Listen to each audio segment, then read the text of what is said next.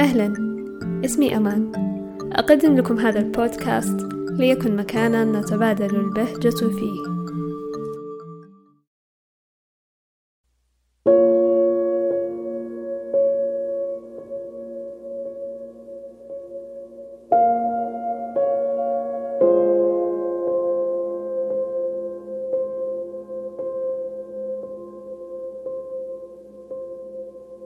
تزداد أيامنا رتابة شيئا فشيء، نعيش في صخب موجع هذه الأيام، ما بين أنباء ضحايا الوباء المنتشر وحالات الإصابة المتزايدة بشكل مهول.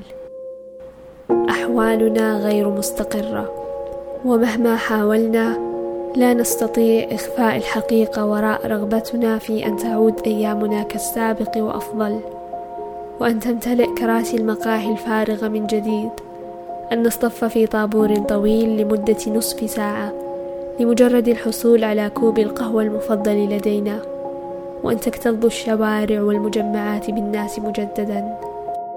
لم تكن أيامنا قبل هذه الأزمة أفضل الأيام، ولكن كانت نعمة لم نكن ندركها. ربما نحن نمر بأيام كهذه لننتبه بأننا نضيع أياماً جميلة بتذمرنا الدائم وعدم رضانا على كل شيء. سخطنا وطمعنا بهذه الحياة يضيع علينا فرصاً كثيرة مليئة باللحظات التي من المفترض أن نعيشها بحلوها ومرها.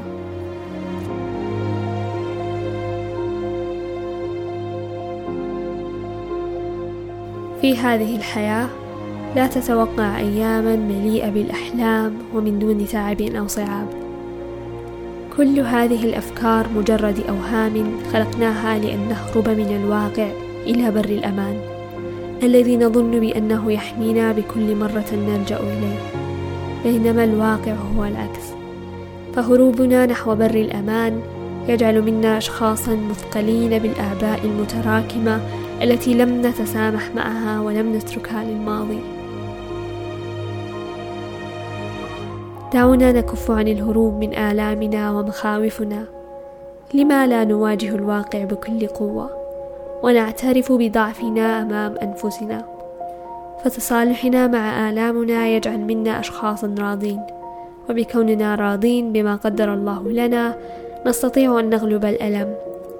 نحن نغلب الألم بالله وحده، لا باللجوء إلى الأوهام ورفع سقف التوقعات حول ما نعيشه. عندما تصاب بجرح لا تقم بتغطيته، حاول مداواته بنفسك، ومن ثم انظر إليه واصبر لترى كيف يتلاءم بمرور الأيام. توكل على الله وسلم الأمر له، ولن ترد خائبا.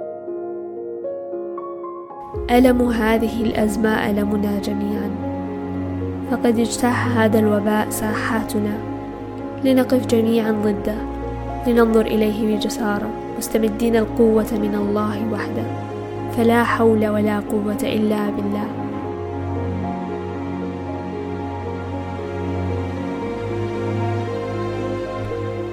من حقنا كبشر أن نقف ونعيش كل لحظة بكل ما فيها.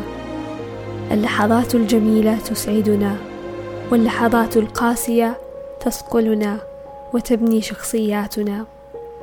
مهما رفضنا الصعوبة والألم نظل بأمس الحاجة لهما لنتعرف على ذواتنا ومدى القوة التي وهبنا الله إياها، ولنتعلم الكثير مما يهدمه الألم، فنعود ونبني من جديد على أسس أقوى.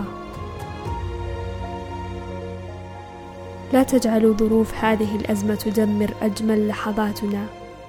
لا تفسدوا جمال اللحظة بمقارنة أوضاعنا الحالية بأوضاعنا وظروفنا السابقة. لا تفسدوا جمال هذا العيد. أعلم كم هو صعب علينا أن نحتفل بالعيد من دون رؤية أحبابنا. أعلم كم اشتقنا لهم وكم أنه طال البعد، ولكن اجعلوا هذا العيد مختلف، فريد ومميز.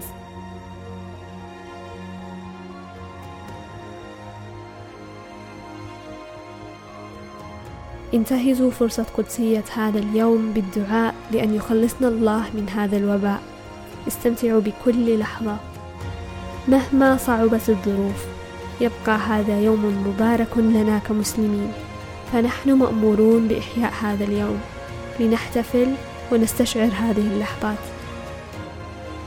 تذكروا أنه بحرصنا نستطيع أن نتغلب على هذا الوباء، فيلم شملنا من جديد.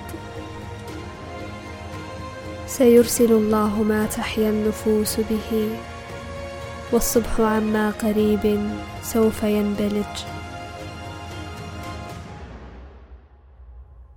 أبارك لكم هذا العيد، وأسأل الله أن يعيده علينا بالصحة والعافية.